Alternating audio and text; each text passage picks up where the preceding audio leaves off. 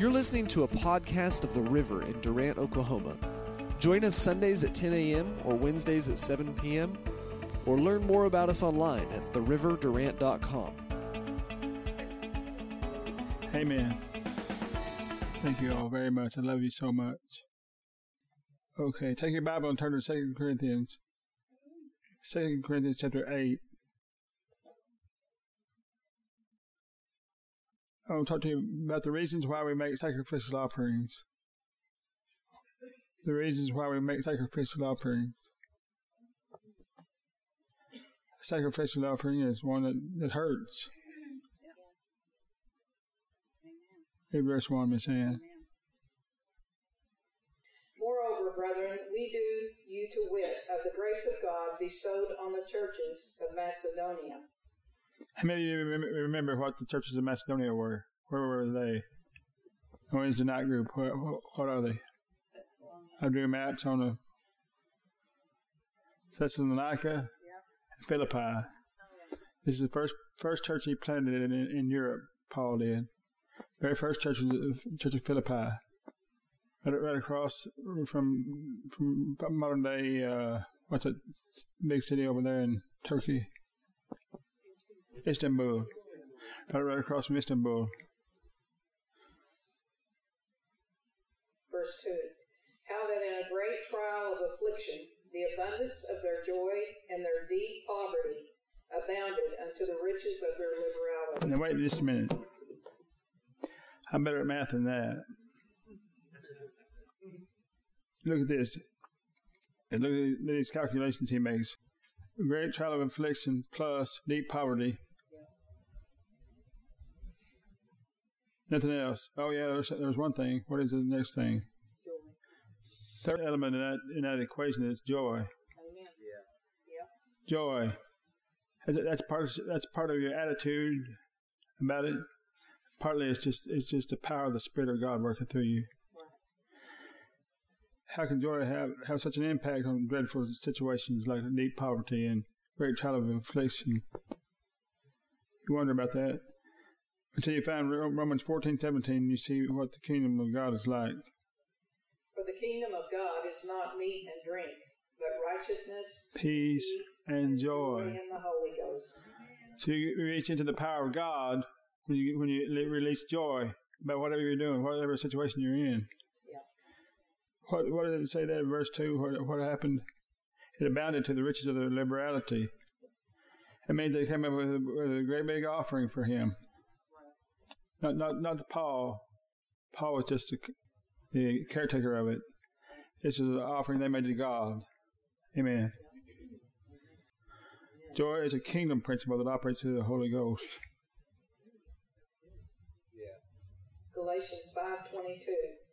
But the fruit of the Spirit is love, joy, peace, long-suffering, gentleness, goodness, faith. Listen to me. Anything that's called a fruit in the Bible can be grown. Yeah, that's right. Anything that's called a fruit can be grown. Yeah. Faith grows. Does it not? Has your faith grown since you've been here in this church? Yeah. Yeah. Faith grows. Yeah. That's what's in this list of fruits. Something else can grow. Your joy. Yes. Joy is a fruit too. That makes it a supernatural force because it's born in the Spirit. Not in what happens. Right. Oh, that's good. That's right. Happiness comes from happenings. Right. Yes. Joy comes from the Spirit of God. Amen. Yes. Amen. You know what I'm saying? 2 Corinthians 8:3. For to their power I bear record, yea, and beyond their power they were willing of themselves. Beyond their power. Whose power are they in? Holy Ghost power. Amen. Verse 4, praying us with much entreaty that we would receive the gift and take upon us the fellowship of the ministering to the saints. Verse 5, and this they did, not as we hoped, but first gave our own selves to the Lord and unto us by the will of God. 6, insomuch that we desired Titus, that as he had begun, so he would also finish in you the same grace also. Same grace. He's calling this a grace now. Amen. This is New Testament now, y'all. The grace is working in all kinds of things. When grace works in your life, miracles are possible. Every day miracles are possible. Look down to verse 9, Miss Ann. For ye know the grace of our Lord Jesus Christ, that though he was rich, yet for your sakes he became poor, that ye through his poverty might be rich. Hang on there. He's not talking about the spiritual richness. You look up the word in the Greek, I'll find it for you.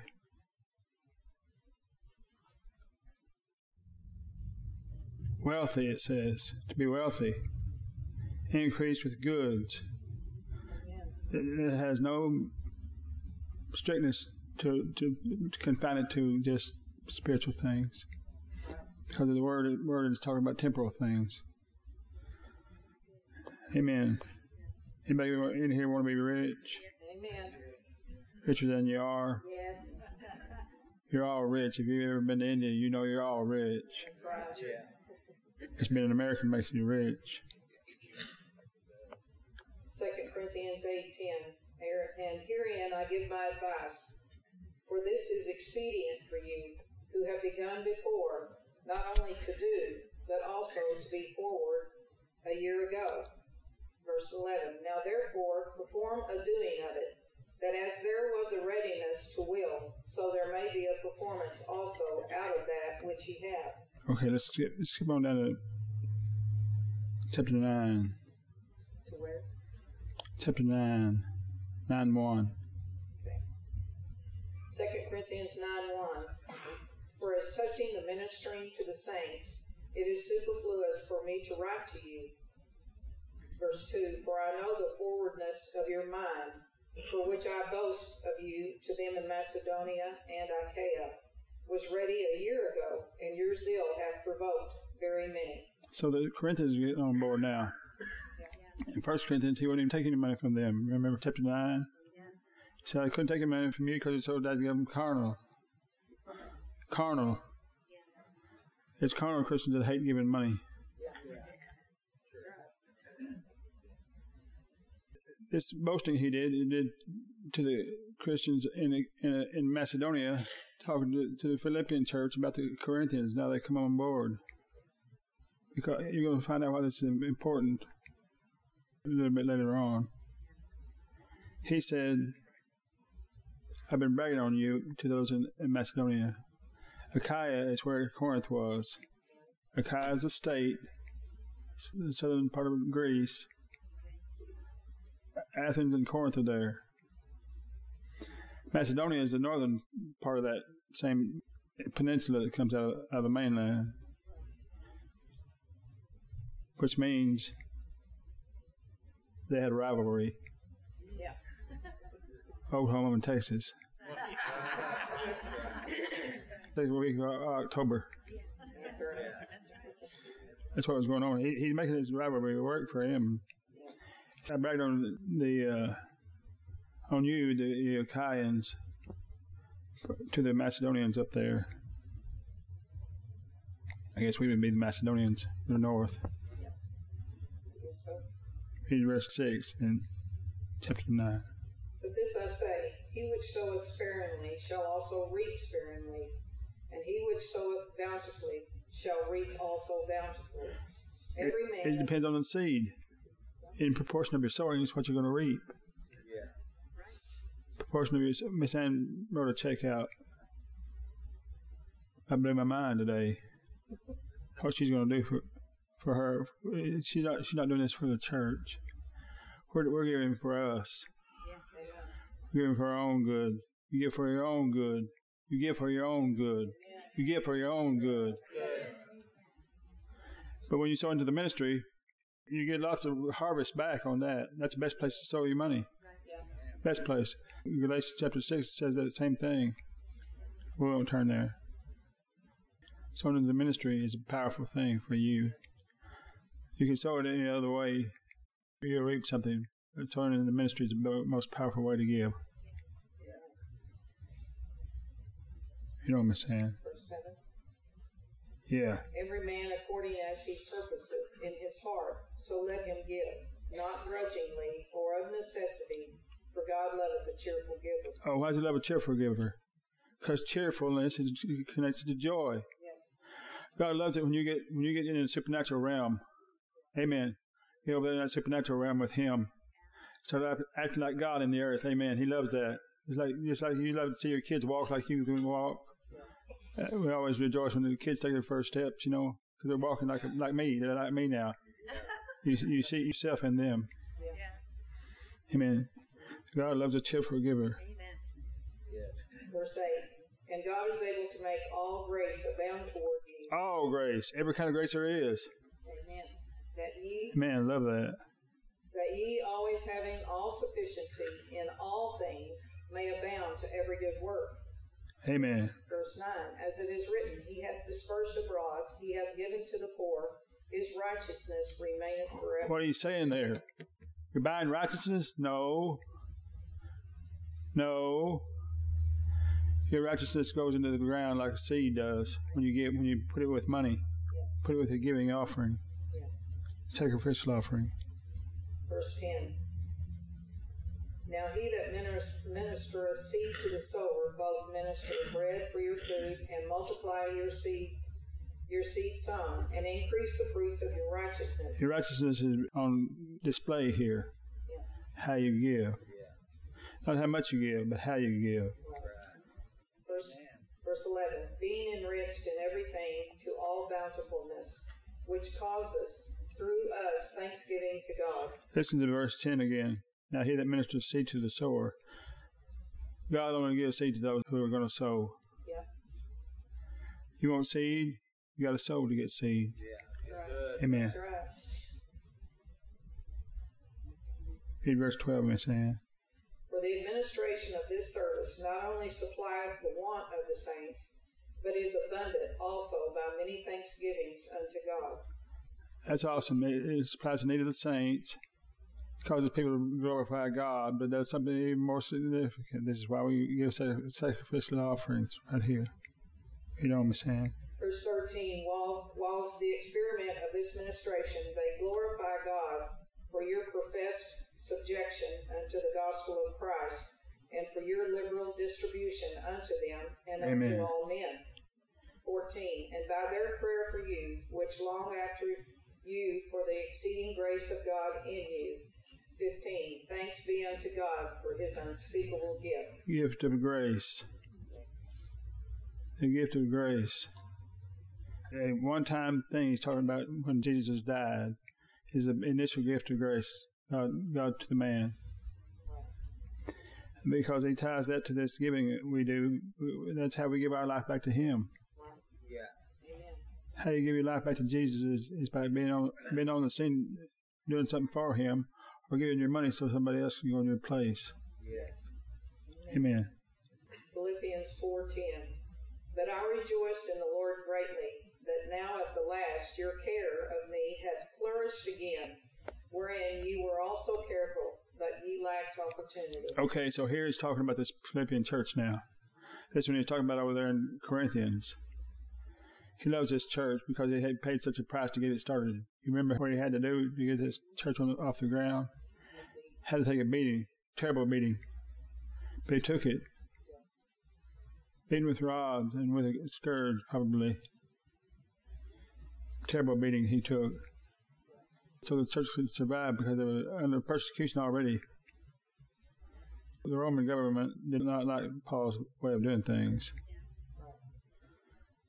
He was in prison the first time in Rome in 61. But he was there because of the council in Jerusalem was against him, and he appealed to Caesar to escape from them. Now, when you have Nero as your emperor, you appeal to him to get away from the Jews. How bad were the Jews? Yeah. They were awful. Hated Paul, hated him, hated the gospel. Look at verse 15, Miss Ann. Listen to this. Now ye Philippians know also that in the beginning of the gospel... Wait a minute. What's the beginning of the gospel? Beginning of the gospel. What does Mark 1 say? He entered again into the synagogue, and there was a man there which had a withered hand. That's not what I'm looking for. I didn't think so. Adam, the one that says the beginning of the gospel of Jesus Christ. Mark 1:1. Mark 1:1, okay. In the beginning of the gospel of Jesus Christ, the Son of God, as it is written... Wait a minute, this was the beginning, or Paul's was the beginning? Paul's.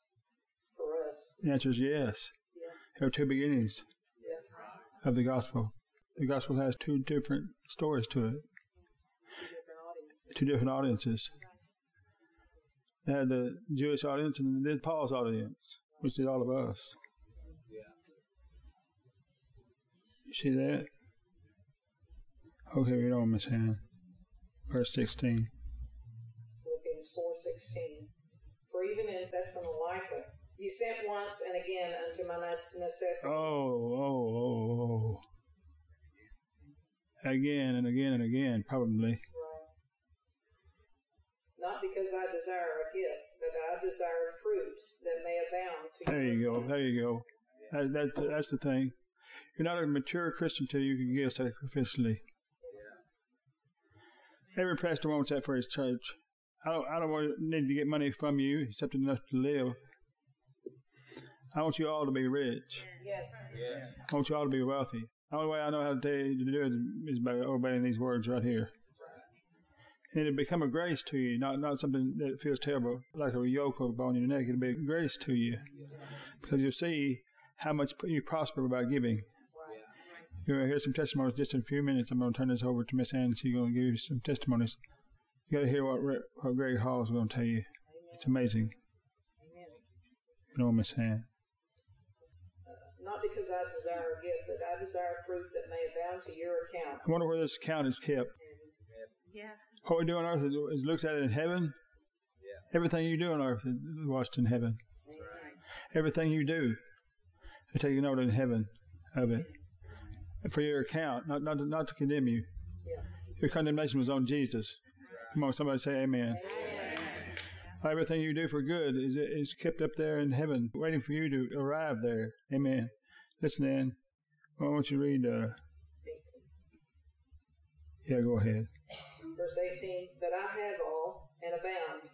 I am full, having received of Epaphroditus the things which were sent from you, an odor of a sweet smell, a sacrifice acceptable, well-pleasing to God. How does Paul know this? How does he know that if these people gave it to him, an odor of a sacrifice well-pleasing to God? How does Paul know that? Because when you give, you're giving your life just like he's given his. Yes. I've given my life for the gospel, my health and everything. I've poured out hours and hours, night and day, preaching on the streets and everything like that, getting called out of bed at night. Yeah. But I did it joyfully. Yes. And you're doing it joyfully. Yeah. Because we know that's going on an account in heaven. God's been watching all along. He keeps good records, too. Amen. Yes, he does. You know, Miss Ann. 4:19, but my God shall supply all your needs according to his riches in glory by Christ. Amen. Listen to that. All your needs. All your needs. What is a need? It's not a want. A need to God is a want. Yeah. Let's imagine that heaven had a need. What might it be? I've imagined this before. You probably heard me talk about this. My granddaddy used to, when he retired from the ranch over there in Love County, he just rode around on a little maintainer he bought someplace. He kept the roads up on the ranch all over. 1,200 acres, you got to have roads on it. He worked the roads on the ranch all the time. My uncle let him just do what he wanted to do, And I imagine that when he died, he got on the maintenance crew up in heaven. My grandfather had a reputation in our city of being an honest man. Our whole county, for a fact, I owned half the county. Houses all over every place he owned them. But he was tight as a wedge, I may tell you. You could hear him coming when he got out of his truck. He knew how to squeeze a penny. But when he passed away, I imagine him being in heaven, running a road crew. He got a call from down on the streets one day and said, "There's a pothole down here on the street in glory, in heaven." Pothole? That'll never do. My grandpa goes out there and looks at that and says, "How am I going to fix this?" His tightness says, "Put asphalt in there." He called down the asphalt plant and says, "Can you send me up a truck?" Here's the other phone ring. Said, "Hang on, it's the gold phone." "Yes, boss." "No asphalt." "Oh yeah, okay, I know what to do." "Yes, sir, you're right. It needs to be better than that." "Okay." Call the concrete plant. The phone ring again. "Yes, boss." "Not concrete." "Oh yeah, it's gonna be metal." "Yeah, it's gonna be metal. I understand." "Okay."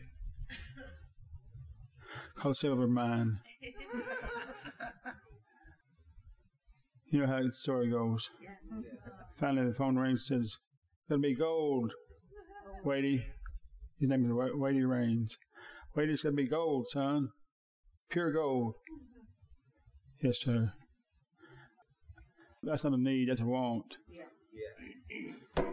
That's not a need. That's a want. Yeah. But your wants are needs to God.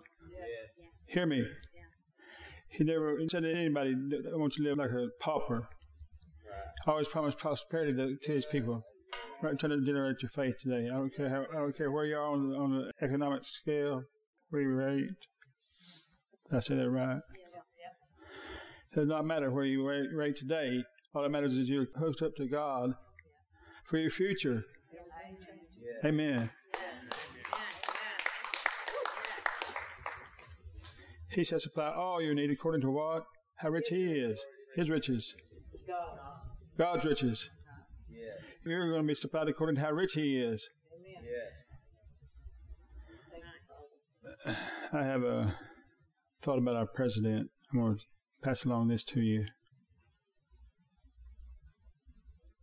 I don't know if you like him or I hate him.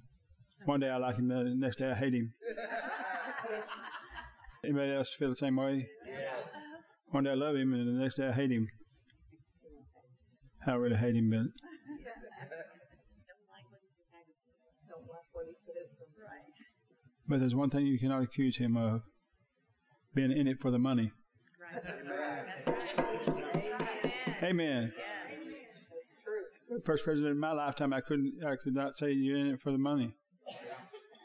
It's costing him to be president. It's costing him something. He doesn't even take his paycheck. I'm taking his paycheck. Because he knows how to supply a need. Yeah. Yes. He supplies a need with his own money. Yeah. Supplies a real need. God shall supply according to how rich He is. My kids come in our house, they just go to the refrigerator, open it up, stick their head in there. Like it's their refrigerator. Yeah. So you got one at your house, go look in it. They don't do that. But when they know it's full, it's a lot more fun. I looked up one day. Max, our baby boy, was in my apartment down there. Daddy brought him in there, and Nana was going to babysit for him, Miss Ann. And they opened all the closets up in the hallway. I said, "What are you doing, boy?" He opened that door real slowly. He said, "I heard there was chocolate here." Oh. He didn't ask me for chocolate. He just knew it was there. He knew if I had it, he had it. Yeah. That's good. He knew I wouldn't say you can have one piece or two pieces. I always pour it out on the counter and say, "Get what you want." Because I'm rich in chocolate. Yeah. I mean, a need differently than other people do. You're rich and can't put a limit on it. Have what they want. God is wealthy beyond compare, beyond measure. and make streets out of gold there. Amen. Yes.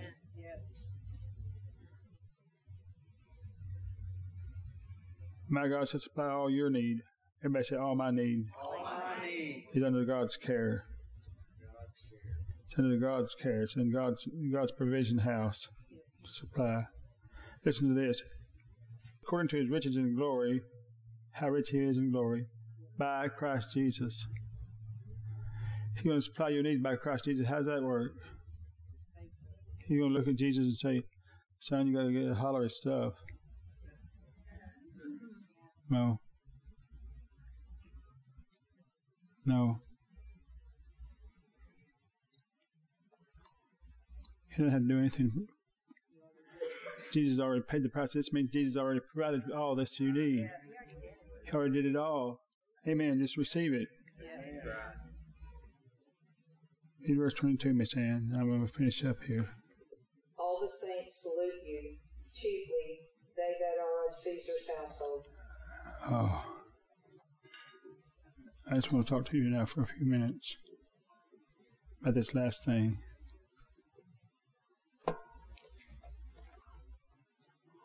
Apostle Paul was in prison, not when he wrote Corinthians, but when he wrote Philippians. He was in prison.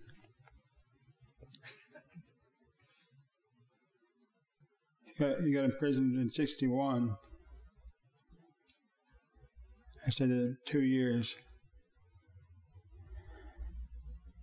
And he wrote 4 letters from prison.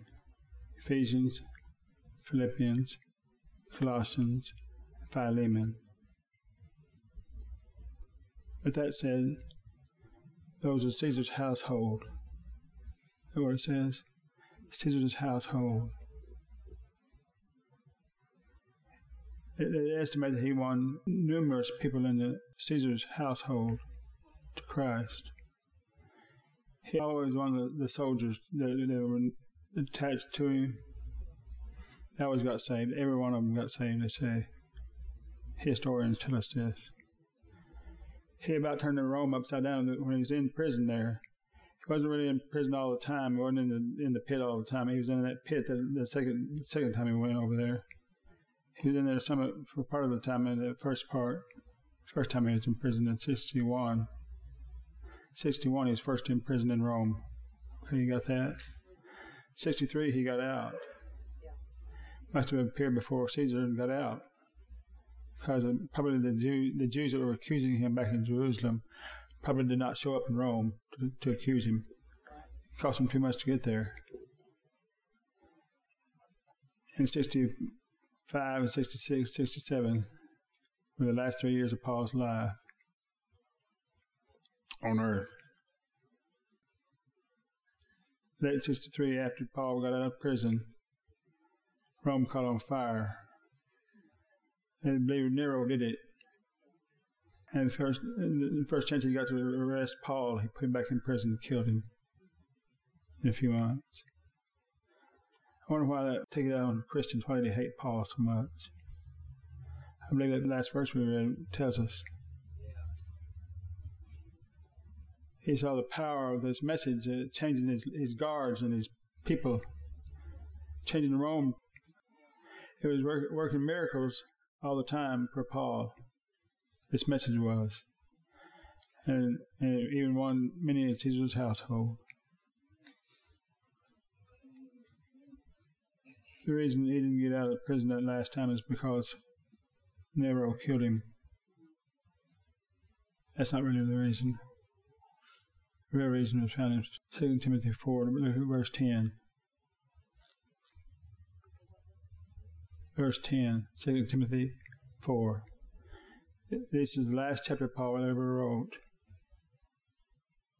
For Demas has forsaken me, having loved this present world, and is departed unto Thessalonica. Crescent? Yeah. Galatia, Titus unto Dalmatia. Dalmatia.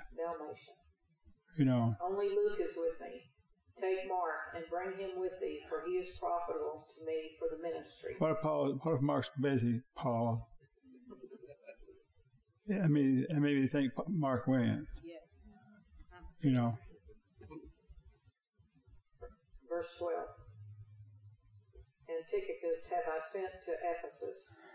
So he told Timothy, who's pastoring a church of 60,000 people, 60,000 probably there, in Ephesus, and Timothy's over that church.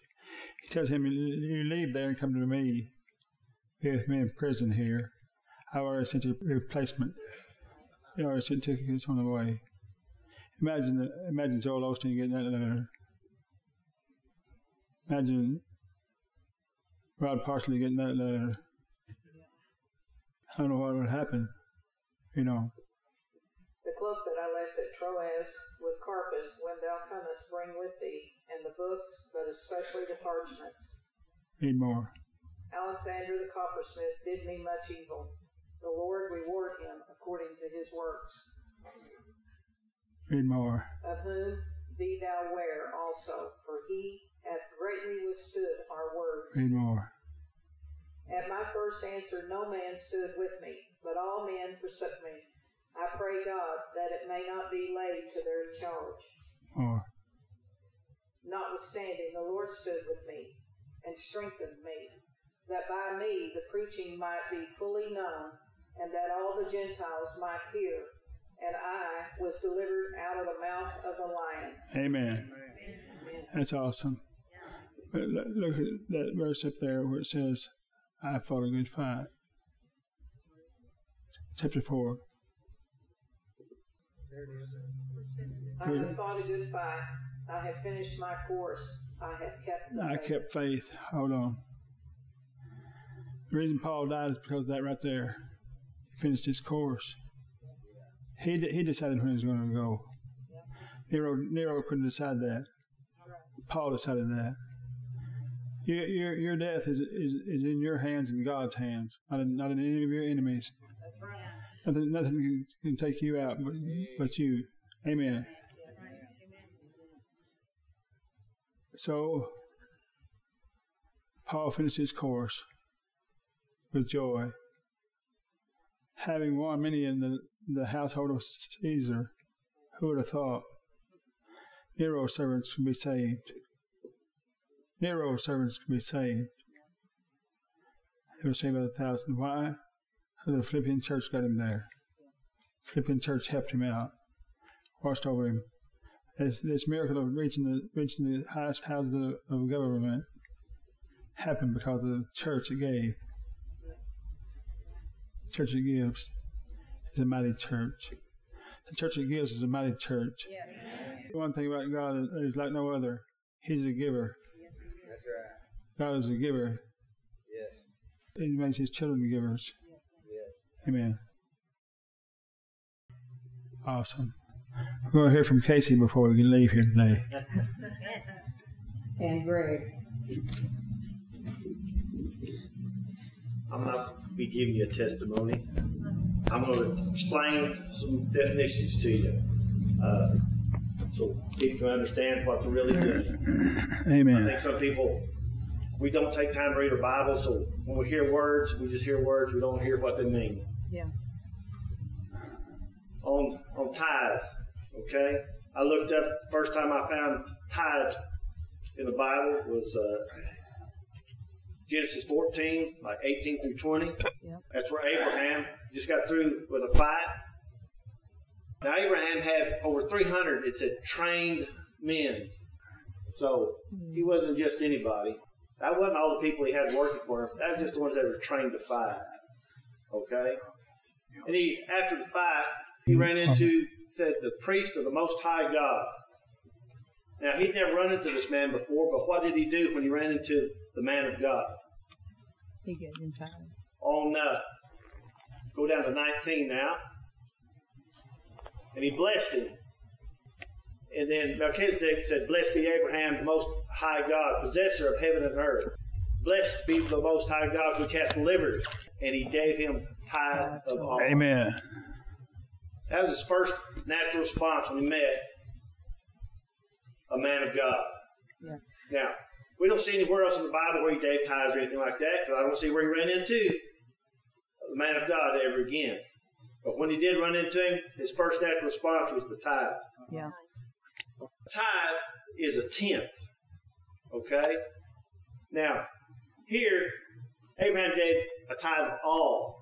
Yeah. But we don't do that. We gave a tithe later on. It says a tithe is of your increase. Yeah. Because if you start giving a tenth of everything you owned every time you gave, you're not going to have anything pretty soon. Yeah. That's right. It'd be silly. That's right. It'd be like going to a tree and cutting the tree down and burning all the wood, and they'd be crying next year because you don't have any firewood. Yeah. You know, you just cut down a couple of trees in that forest and use them. You don't cut down the whole forest at one time. Right. First fruits. The first time I see something about a firstling was in Genesis, and I believe that was Genesis 4:4. You know, Abel brought the firstlings of his flock and the fat thereof. Firstlings is separate from the fat. Fat is considered the tithe or the offering. The firstling is a different offering. Yeah. Okay? So it's a first fruit. I can explain that later about it. But first fruit would be like, let's say you got a job. You get a raise. Now, if you're like me, raises were never much. It might be $35 a paycheck. Yeah. Okay? So the way I did my first fruit was, that first paycheck where I got my raise, that $35, that's my first fruit for that raise. Right. Amen. I didn't give anything except the tithe on it after that. Yeah. But that first time, because I expect to get it every time. So you get first fruit off something that you expect that be continuing. Let's say you've got a job, but you can mow some yards this summer. You expect to mow more than one yard, don't you? Right. So that first yard, that'd be your first fruit. Yeah. Okay. When you take that to the man of God, the woman of God, when you take it to them, it makes them a partner in that endeavor. Right. Right. They pray for it. Yeah. They are part of it. Yes. Okay. You're telling God, thank you ahead of time. Amen. That you blessed it, and you can continue this. This is going to be a repeating occurrence, time and time again. Awesome. No. It's not just a one-time deal. You respond one time. And God blesses it from here on out. There's amen. Amen. Right. Awesome. You know, this business may grow, who knows how much, but it's all based on your response. Yeah. Now, offering. I looked up to like 28 plus offerings in the Old Testament. You got jealousy offerings. Wow. Can you imagine that in there? You got. I looked at it and I said, a jealousy offering? Well, this is getting specific, isn't it? Yeah. Yeah. We don't do those. We do what we call free will offerings. Yeah. Free will offering has no specific amount on it. Now, in the Old Testament, like if you do a jealousy offering, you had to bring a goat, a hin of oil, a hin of finely ground. You had to bring specific things for that offering. Yeah. But a free will offering is whatever the Spirit puts in my heart. Yeah. But that's the trick. You got to listen to the Spirit. Yeah. Because sometimes you go, well, I don't seem like much. It's not the amount. Yeah. It's the willingness to do it. Yeah. That's right. It's the willingness to do it. Good. You know, when the Ethiopian was reading and Stephen came up to him and he wanted to, you know, he talked to him. Okay. And then you had another verse in the Bible where I cannot think of the man's name, but he supported the king because the king was old in a foreign country, but he heard the word of God and became saved. Okay. Now you had another one that come to Elijah. He had leprosy. Okay. Elijah. Now Elijah just told him to go get washed. Yeah. And the guy took offense because there's no muddy Jordan. Yeah. And he was fuming and he's carrying on. His servant said, hey, if he'd have told you to climb a mountain and conquer something, said you'd have done it in a heartbeat. Yeah. But since he asked you to do something simple, yeah, why not? So the man listened to his servant and went and washed in the old muddy water 7 times, came out and was cleansed. Yeah. It's the same thing the Spirit talking to us. It is not the great event. It is the little things that bring you into the presence of God. Oh. It is listening to the whisper. Okay? And that's what these offerings do for you. Yeah. You don't have the right mindset. These offerings are not for other people. These offerings are for you because they adjust your mindset. Yes. They adjust who you are and where you are. If you were working out in the field, now a lot of us, we're hauling hay, and it's sweaty. You get the hay on you, you get itchy and everything, and you can't wait to get that off. But some days, you're stuck in that field all day.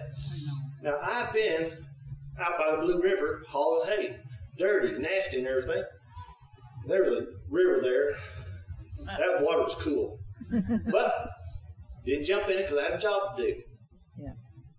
Giving an offering is kind of like this here. If you don't want to give an offering, you're out there, you're working and everything.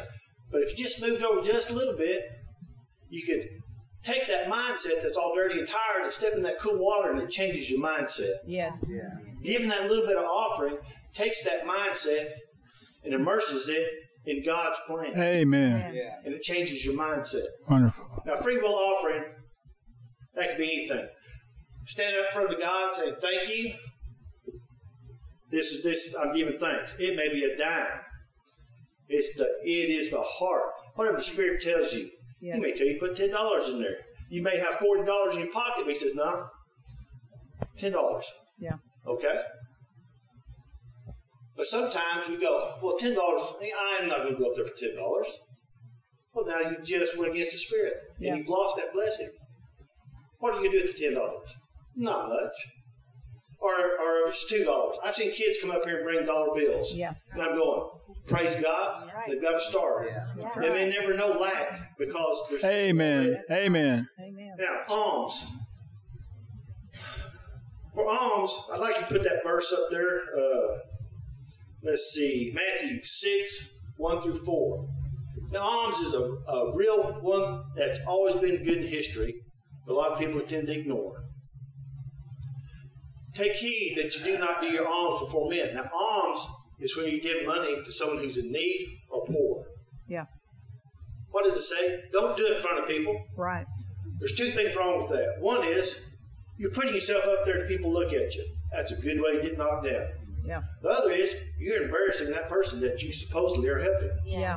That's right. If you go up and give someone money, don't let anybody know. Yeah. I'm telling you, don't. You're injuring that person if someone else sees it. You're hurting their pride. God does not injure people for any reason. That's right. He's not a God of anger. He's not a God of humiliation. He's a God that raises us up. So anything we should do to people should raise them up. Amen. Right. You know, you see a brother there, you know he's going through a hard time. You go over to the side and say, hey, you know, after church or somewhere else, you know, meet with them, give them a little money. Now, a lot of times, they let their pride get in the way and they say, oh, I really don't need it. Yeah. Right. There's people here who can look at you and say that. I've told you, shut up and take it. Right. Yeah. Get your pride out of the way. Yeah. God is here to bless you. Okay. And you try to take away from me what God has in store for me. Yeah. Yes. Amen. Okay? So, if you're a person that's in need, someone comes up to you, bless them, and you remember them when you pray that they follow the Spirit. Because only the Spirit is going to lead them to give you money. You think people just hand out money out of the goodness of the heart? When God's involved, yes. When the world's involved, hardly ever. Now, go ahead to verse 2 on it. Y'all getting to read it. It says, do not sound a trumpet as the hypocrites do. Basically what it's saying, right? So they do it in front of people. 3. Verily I say to you, they have no reward. That's all they're going to get out of it. That's all. You want to put your money and show someone you give money? That's all you're going to get. It doesn't go up there like Cornelius. It said he had a memorial in heaven because he gave alms to the poor. Okay? Verse 4. Thine alms is secret, that thy Father which seeth in secret himself shall reward thee openly. Now, how do you think he's going to reward you? Multiple ways. One of my favorite ways he rewards me, more money. Yeah. More jobs. More work. Amen. Something I can make an ideal. Something. It always works. Now, the last one here I want to talk to you about is sacrificial giving. Now, a lot of people, I actually had someone ask me, should they borrow money to give a sacrifice? No. I said. But you've got the whole idea wrong. And that's where I come up and want to explain to people the definition. Sacrifice is not borrowed money. Sacrifice is like this. Everybody knows I love my coats.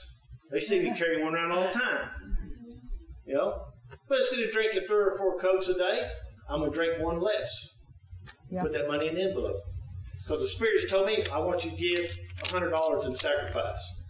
Okay? So I'm going to do without a coat today. I'm going to do without one tomorrow. I'm going to do it. You know, I'm going to do without, because that's what sacrifice is, to devote with a loss. Okay? So I'll do that until I get my $100 built up there. Because I've done without to come up with this $100. That's what I did. That's what a sacrifice is. A sacrifice isn't doing what you can't do. It's doing what you can do. Right. Okay? You can do without some things. And sometimes the more you hate doing without it, the more you really need to. Yeah. Because a lot of times our sacrifices are things that are, what we're willing to sacrifice, that God wants us to sacrifice, is something that's in our way. Yeah. It's something that's between us and getting a deeper relationship. So, when you see people sit up here and talk to you about giving, if you'll notice, it's usually not a poor person. And I'll tell you why. If you need a job or something like that, you give something away that means something to you. It don't have to be money. It could be a gun. It could be an old car. It could be, it's just something that means something to you that has value. I don't want to poor people, because who wants to be poor? Not me. But the thing is we avoid talking about money in the church. Yeah. But I'm telling you, it is what they talked about in 2 Corinthians 9, 6, and 7.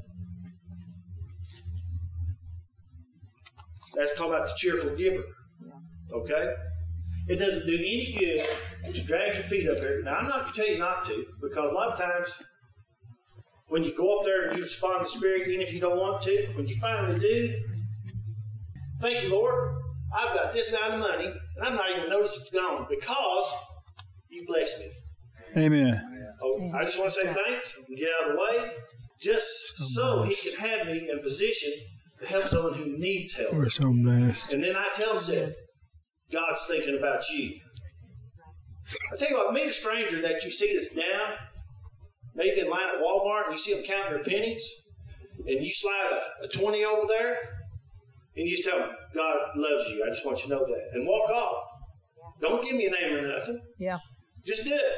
You'll be surprised at the tears that flow. Yes, that's right. Just because you did something simple. It didn't cost much. It cost a little. Well, what if someone sees me? Well, so they do. Just walk off. You don't make no big deal about it. You just responded to the Spirit. Let God take the glory, because that's who it is. Yeah. Yeah. Amen. Now, Exodus 32, verse 6. This should be our natural response after we give. Because this was Old Testament, but it is still good today. Exodus 32, verse 6. And they rose up early on the morrow and offered burnt offerings, brought peace offerings, and the people sat down to eat, to drink, and rose up to play. You understand? You give your offerings, eat, drink, fellowship, and then go have a good time. Amen. Thank you. Amen. Amen. Awesome. Well done. All right.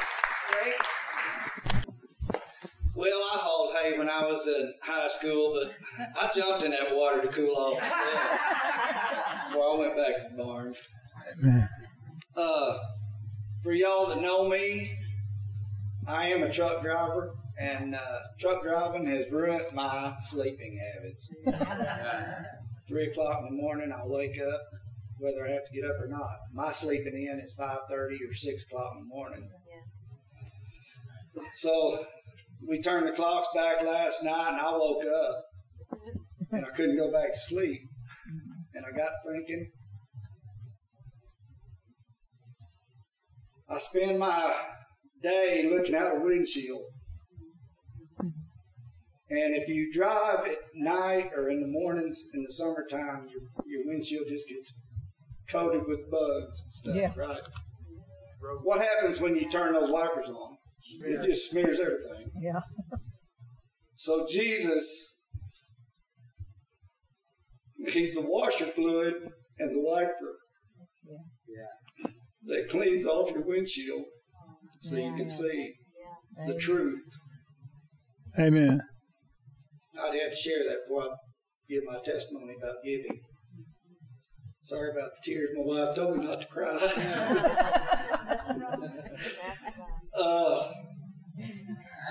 I got to go back to before we started coming to this church. I got hurt in an accident, and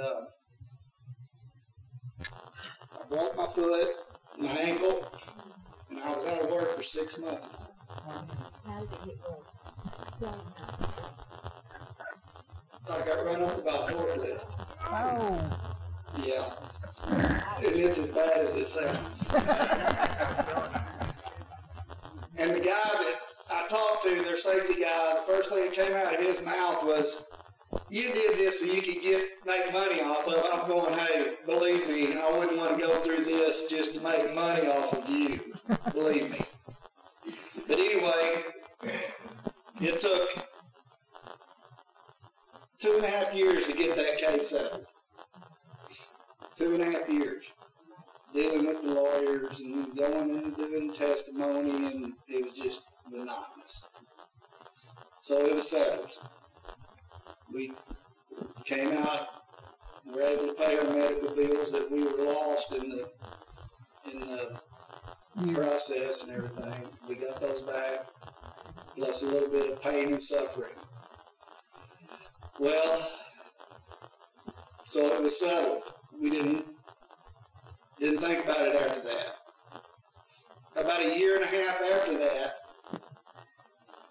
I was having some trouble with my teeth. I had a cracked tooth, and one was really, I couldn't hardly chew. So I went to the dentist, and I had to get 2 crowns put in. Well, that was going to cost $2,300. And about a week before I had that appointment, my wife gets an email from our lawyer from the suit. And he asked how we were doing and everything. He goes, "I need a good address that I can send some money to you that is your money." He said, "I hired an expert witness for your case, and the witness said that he didn't use all that money. So, for the first time ever that he has ever heard of, the guy was going to send back the money, $2,500. Amen. Amen. So we took a portion of that, and we blessed our pastors with it. So we sowed that seed, and we took the rest of it and did my dental appointment and added some to it. Well, that's the first time. The next time, we have my last living uncle. I'm not a spring chicken anymore, so... The other generation is dwindling. We've got 2 aunts left. He was our last uncle. He had no family. His youngest son died at 18. His oldest son died at 38. And his wife had just passed away probably 5 years ago. And my family was his only family left.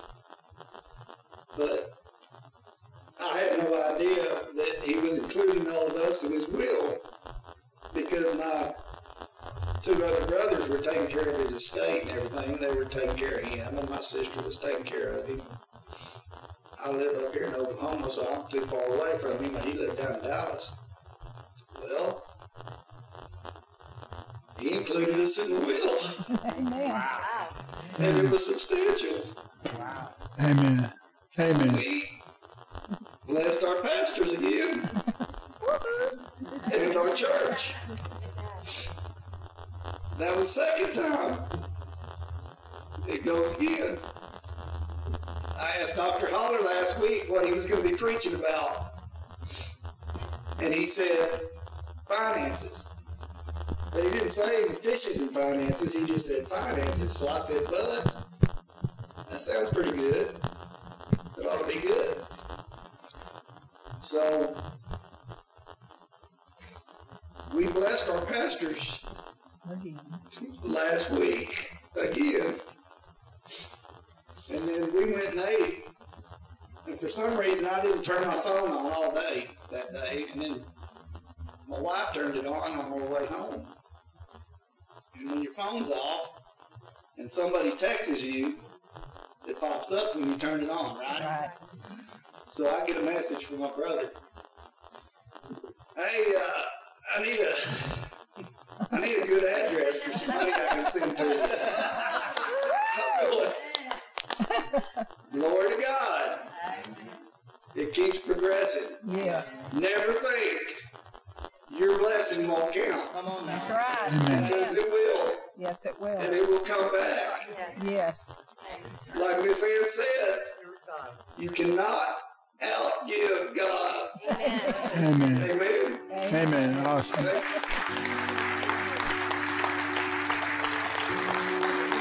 Amen.